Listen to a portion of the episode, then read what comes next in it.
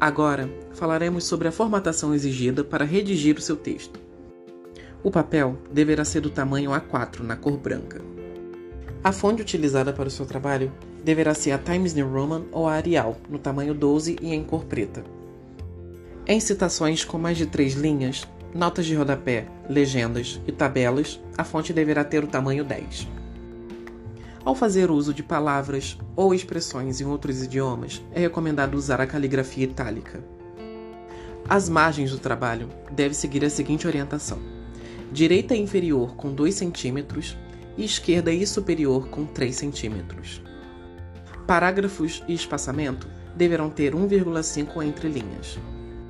Vale a pena ressaltar aqui que as referências devem ser separadas uma das outras com espaçamento duplo, e falaremos sobre elas ao decorrer do podcast.